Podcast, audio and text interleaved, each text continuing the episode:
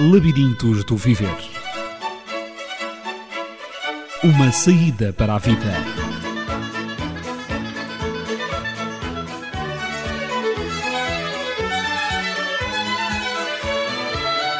No labirinto da vida, quando você não encontrar a saída, não desista de a procurar.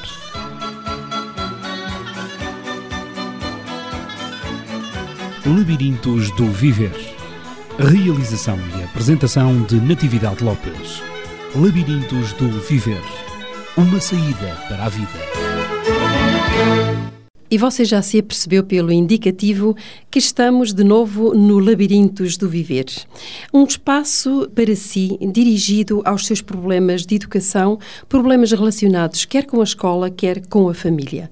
E desta vez nós vamos responder à questão de uma ouvinte, mãe de três filhos, que coloca a questão como educar para os valores, valores individuais e valores de cidadania. Como não pode deixar de ser, eu não poderei responder à nossa ouvinte a uma questão eh, tão abrangente, não posso fazê-lo sozinha. E como sempre, tenho um convidado ou uma convidada. Desta vez, a minha convidada é a doutora Paula Barbosa, que é psicóloga clínica, psicoterapeuta e diretora-geral e clínica do Dialógicos, um centro de psicologia e formação sediado em Mem Martins, no Conselho de Sintra.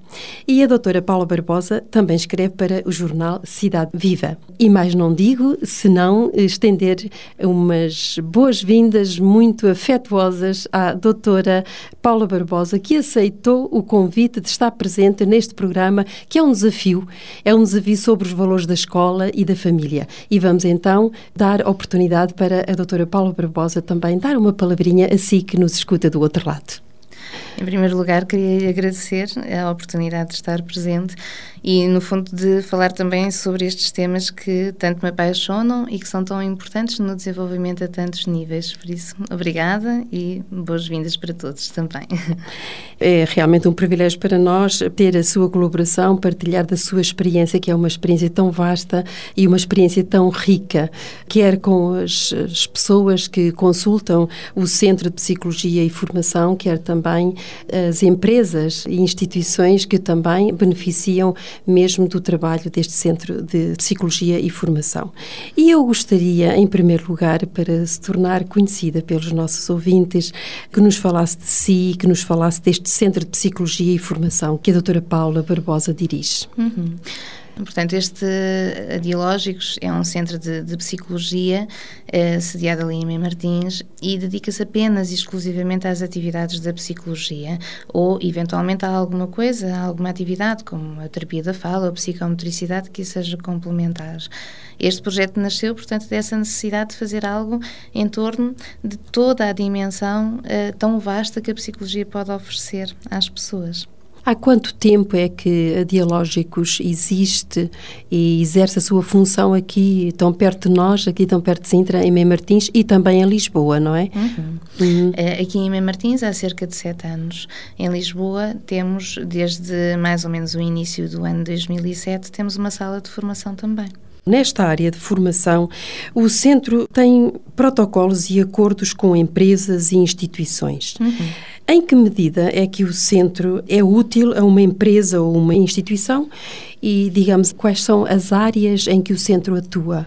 O que, enquanto técnica, me tenho deparado muitas vezes é com uma necessidade cada vez mais crescente dos serviços em termos da psicologia, mas uma dificuldade também, muitas vezes, do acesso quer em termos económicos, quer em termos de uma deslocação por vezes semanal, que é difícil para as pessoas conseguirem cumprir. Por exemplo, os pais conciliarem os seus afazeres ou o seu trabalho com a ida semanal com o filho à consulta é complicado muitas vezes. Uhum. E então estes acordos surgiram no sentido quer de beneficiar em termos, portanto, desses descontos, quer em termos de nós podermos, enquanto técnicos, deslocarmos essas instituições, essas escolas, esses infantários, essas empresas e podermos então chegar chegar mais facilmente às pessoas. Exato. Portanto, ou seja, dar uma série de circunstâncias que sejam facilitadoras do acesso ao serviço da psicologia. Uhum.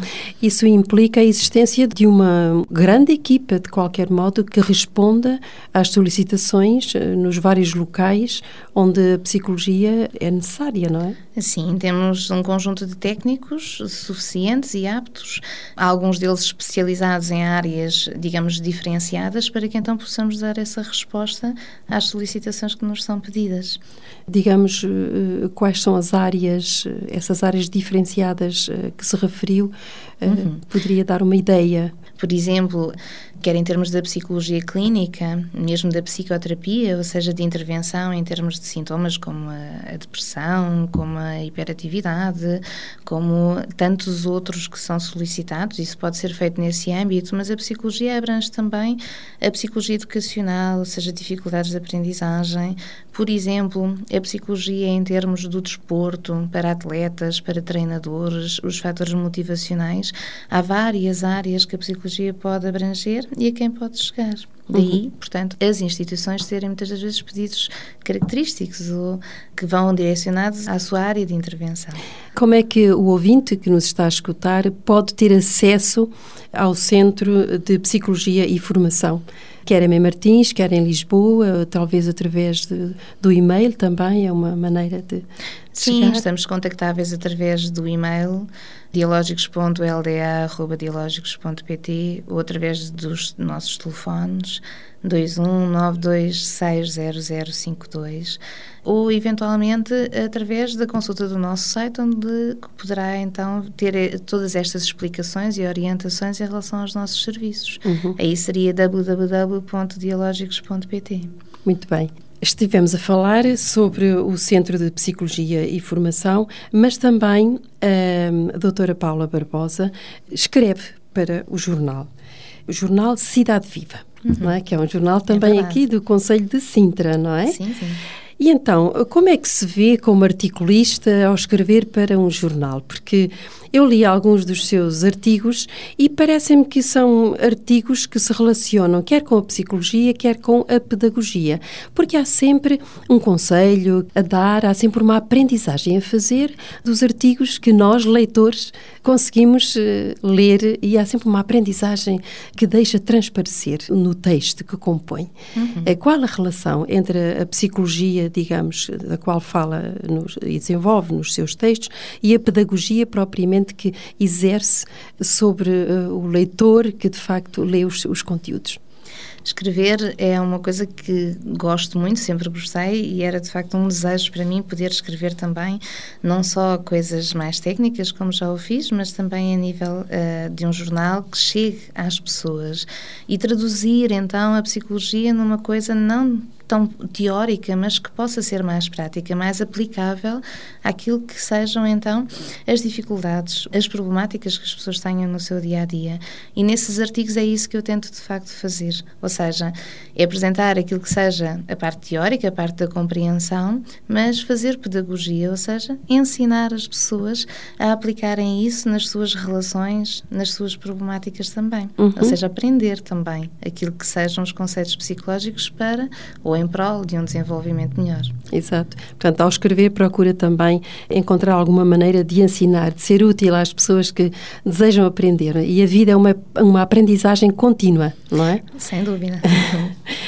Eu recordo-me ter lido o artigo sobre hum, os medos da infância, eh, precisamente no jornal Cidade Viva de outubro, e a certa altura a doutora Paula Barbosa referiu que é comum que as crianças sintam que é um dever passar pelas situações sem medo e sem insegurança é um dever. Eu achei esta expressão um dever quase como que um imperativo. É imperioso que a criança passe pelas situações sem medo e sem insegurança. Isso é um desafio ao educador, não é? Fazer a criança chegar a um ponto que enfrente um medo, mas com segurança, não é? Enfrente, uhum. não tenha medo de enfrentar o medo, não é? Os medos que no fundo existem no desenvolvimento, eh, portanto, na infância, que são inerentes ao próprio desenvolvimento, à fase da infância. Uhum. Desejaria desenvolver um pouco esta sua ideia expressa?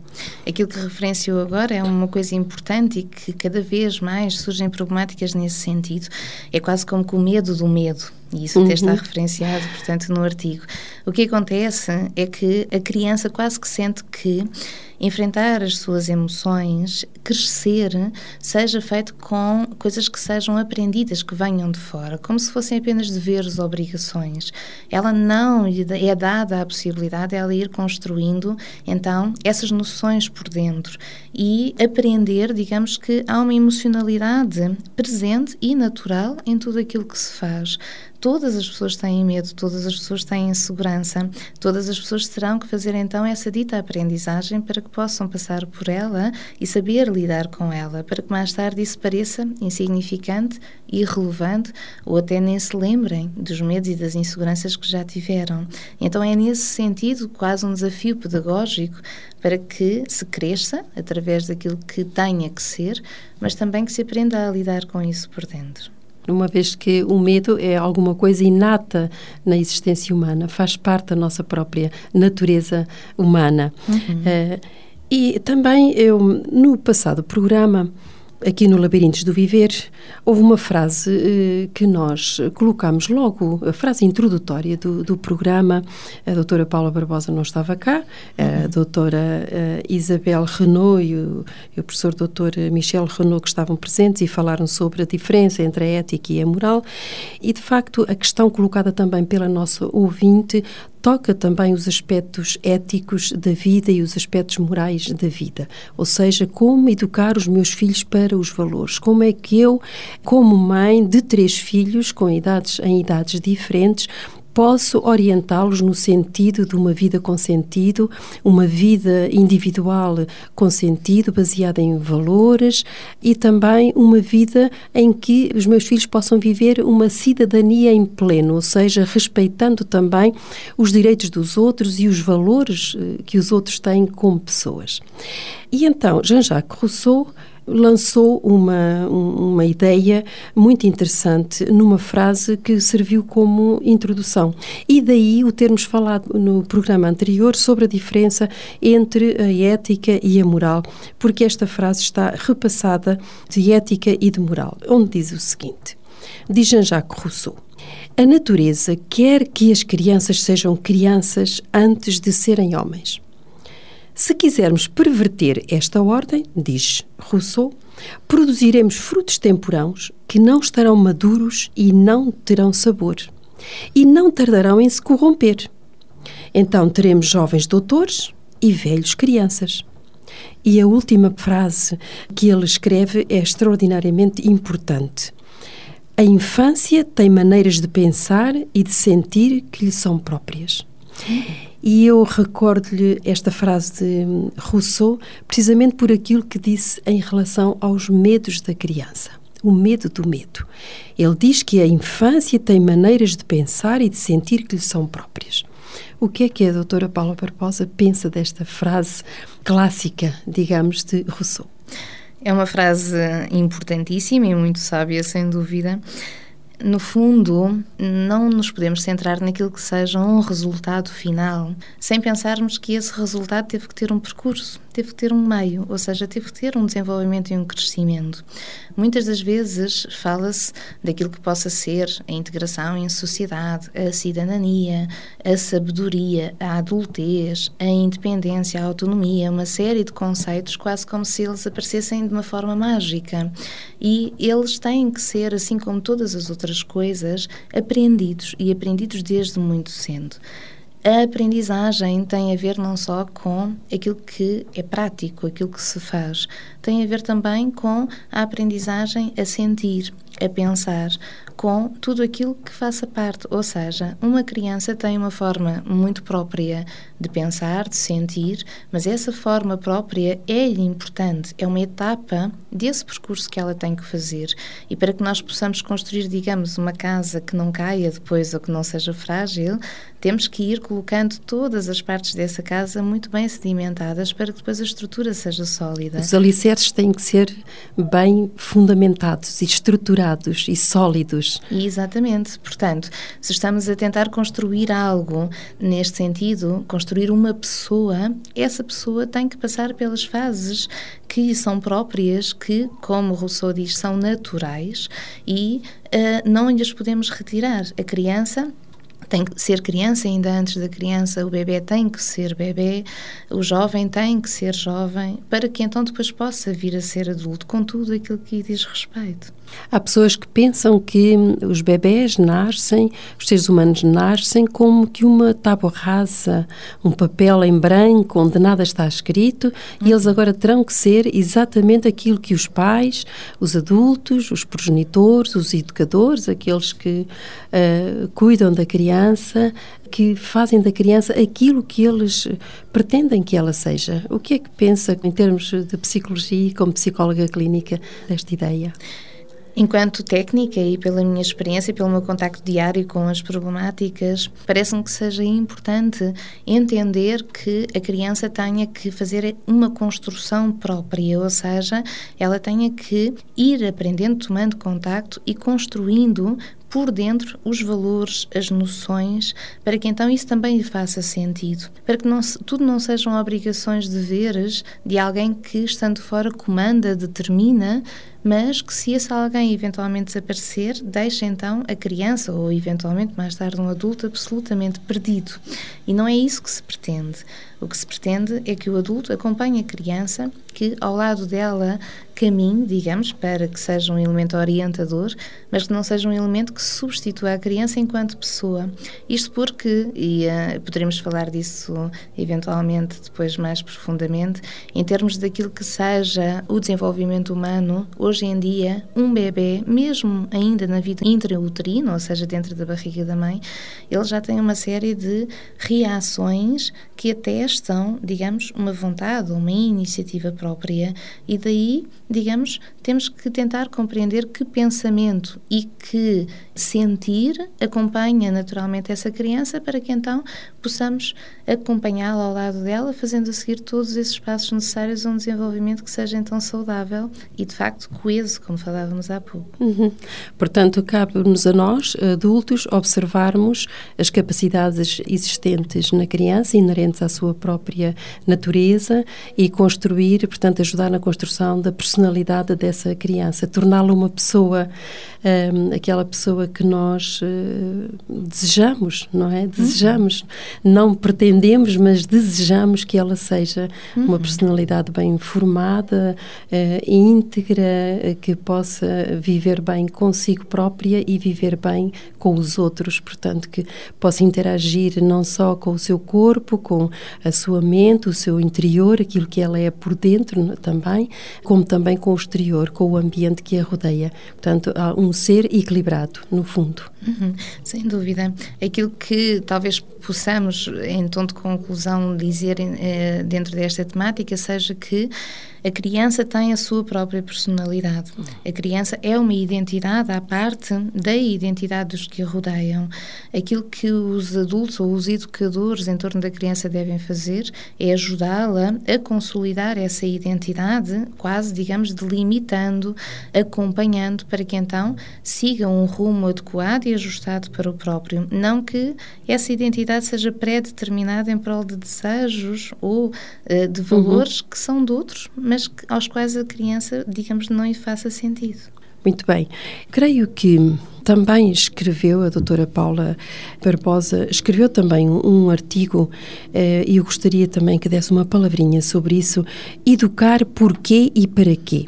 Aqui nessa, nessa estruturação da personalidade da criança e nessa construção do ser humano surge a palavra educação e baseada nesse artigo que escreveu, Educar Porquê e Para Quê. Afinal, qual o papel da educação para que se educa e porquê se educa, qual o papel da educação, retomo a questão, na construção do ser humano, na construção da personalidade humana. Apesar de, como referi há pouco, haver já vida, haver já uma certa, digamos, não precisamos falar em identidade completa, mas identidade arcaica, mesmo já num uh, recém-nascido, num feto dentro da barriga da mãe, esses pressupostos, eles estão, digamos, por desenvolver.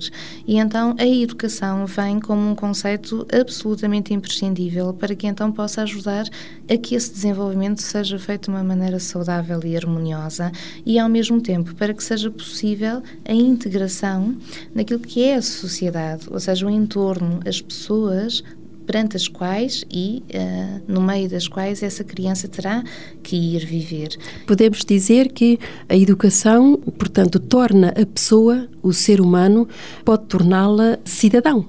Sem dúvida. O ser cidadão poderemos traduzir como o conseguir estar integrado, o conseguir então, naquilo que seja o ambiente que o rodeia, uhum. poder uhum. encontrar o bem-estar, a felicidade e a realização pessoal. Na família, na sociedade, portanto, em todos os meios uh, em que uh, a criança interage e se relaciona. Sem dúvida, aquilo que eventualmente possa, por vezes, parecer um encaixe em regras, em convencionalismos desnecessários, por outro lado, sabemos também que tem um peso muito grande naquilo que seja então depois a adaptação da pessoa à vida que lhe é possível no entorno, no ambiente em que está inserida. E dessa forma deixar algum espaço para a construção da identidade de cada um, mas exercer a educação para que então a criança possa ir cada vez mais ajustando-se àquilo que seja necessário nas relações com os outros, na sociedade em que está integrada, naquilo que seja então uma harmonia generalizada no convívio, no contacto entre as pessoas. Até este momento estivemos uh, a trocar impressões sobre alguma coisa que a doutora Paula Barbosa escreveu, os dois temas, os medos da infância e também educar porquê e para quê. Falámos também um pouco do Centro de Psicologia e Formação que dirige, mas ainda não conseguimos responder à questão da nossa ouvinte, mãe de três filhos, que coloquei na abertura do programa. Ou seja, ela pergunta como devo educar para os valores os meus filhos, os valores individuais e de cidadania. E não conseguimos responder ainda à nossa ouvinte. Será que hum, é possível fazê-lo ainda neste programa? Aquilo que é importante realçar é que os valores da cidadania, da moral, mesmo do conceito da ética e do respeito pelos outros, são valores que não podemos encarar, digamos, quase como que um fim em si, sem ter em conta, como se disse há pouco, aquilo que seja o processo para lá chegar. Ou seja, para que nós possamos passar ou chegar ao desenvolvimento moral, social, aquilo que seja o ter em conta os outros, primeiro há que fazer um desenvolvimento pessoal do próprio para que então ele aprenda esses valores em si e possa depois considerá-los importantes nas outras pessoas. E daí há que considerar uma série de esferas da psicomotricidade, por exemplo, desenvolvimento intelectual, cognitivo, ou seja, da aprendizagem, aquilo que seja também a questão emocional, aprender a lidar com as emoções, a reconhecê-las, a ajustá-las, para que então todos estes desenvolvimentos possam levar a esse fim, àquilo que seja então a aprendizagem do estar com os outros outros, do estar em sociedade, da questão da cidadania e dos valores vigentes na sociedade em que esteja integrado. Uhum. Então teremos que dizer à nossa ouvinte que hum, temos um percurso a, a, percorrer, mais ou menos longo, mas teremos que passar pelas várias fases do desenvolvimento humano para chegarmos, digamos, àquela que foi colocada, digamos, no fim da escala, ou seja, Começaremos então por falar sobre o desenvolvimento humano, na primeira fase, que é a psicomotricidade. Claro que o ser humano desenvolve-se numa harmonia bastante completa. Em termos de estudo e de resposta à nossa ouvinte, seria bom então dividirmos esse desenvolvimento em várias fases. Passaríamos então, e isto poderíamos fazer no próximo programa, para o estudo, digamos, vamos conversar um pouco sobre o desenvolvimento humano na área da psicomotricidade. Depois, eh, noutro programa, talvez falarmos da aprendizagem, ou seja, do desenvolvimento intelectual, da cognição, daquilo que é cognitivo, o conhecimento e a aprendizagem. Também como é que isso se processa, como é que isso se desenvolve. Depois passaríamos para o desenvolvimento psicoafetivo na criança, nos nossos filhos, para uh, abordarmos a parte emocional também, a vida emocional deles. E então colocaríamos o desenvolvimento social, moral, ético, digamos, como a última fase da abordagem a este tema e à questão colocada pela nossa ouvinte. Uhum. Uh, talvez seja este então o percurso que nós anunciamos e que vamos fazer com a doutora Paula Barbosa. É um desafio muito grande, mas eh, foi um prazer tê-la aqui no Labirintos do Viver. A maneira, que, a maneira como, como se expressou e, portanto, agradecemos realmente a sua disponibilidade e lançamos já o desafio também para os nossos ouvintes para estarem atentos a outros programas sobre o desenvolvimento humano e, sobretudo, sobre o desenvolvimento social e moral da criança, para respondermos às questões que, como educadores, nós temos a uma sociedade em que se diz que eh, existe uma inversão de valores muito grande, não se sabe aquilo eh, que é certo e que é errado, perderam-se as, as referências, enfim, são muitos os termos utilizados, muitas as conjecturas, muitas frases que são ditas, que significam, no fundo, o labirinto em que nos encontramos. Não sabemos exatamente como sair deste labirinto da vida, dos valores, daquilo que está certo e errado. Muitas pessoas clamam por justiça, o que é justo, o que é injusto, e temos de facto de encontrar respostas para estas questões que os educadores colocam e que estão diante de todos nós, como pais, como mães, como educadores. Vamos então fazer este percurso e é um desafio que lança lançamos não só a doutora Paula Barbosa, mas também a si que está do outro lado. Se nos quiser contactar, eh, caso queira colocar alguma dúvida ou caso queira acrescentar alguma coisa mais àquilo que foi dito, pode fazê-lo através dos telefones o 219 106 310. Marcamos então encontro para a próxima semana no Labirinto do Desenvolvimento Humano e conto consigo e também conto com a doutora Paula Barbosa para o debate de tão interessante tema. Esteja atento e até à próxima semana. Labirintos do Viver Uma saída para a vida.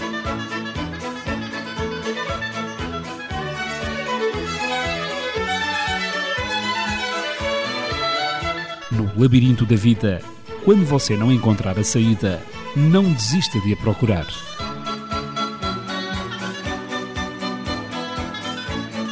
Labirintos do Viver. Realização e apresentação de Natividade Lopes. Labirintos do Viver. Uma saída para a vida.